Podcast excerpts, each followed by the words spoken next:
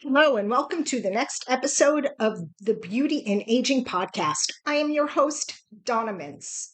I'm an integrative health coach that teaches women over 50 how to eat in a sustainable way without dieting, pills, or elixirs to lose weight, keep it off, feel amazing in their skin, and never have to diet again.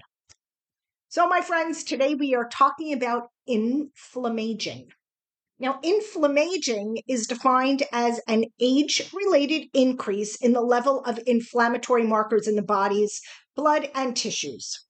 It is a strong risk for multiple diseases that are highly preventable in the aging process.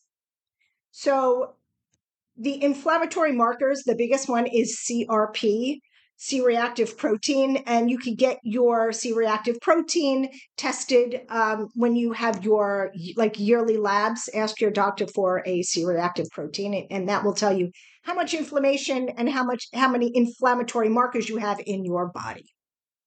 Moving on.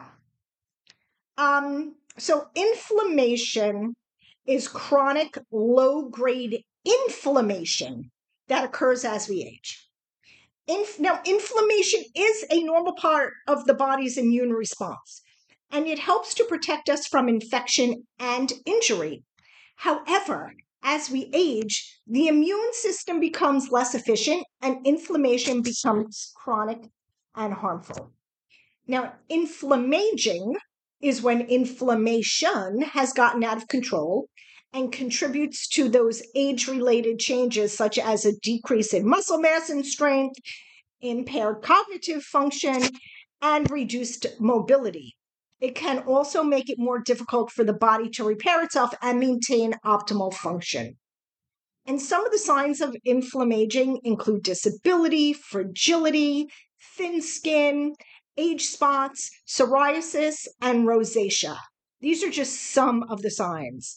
And inflammation is also a risk factor for chronic kidney disease, diabetes, cancer, depression, dementia, and as I mentioned already, weight, uh, muscle loss.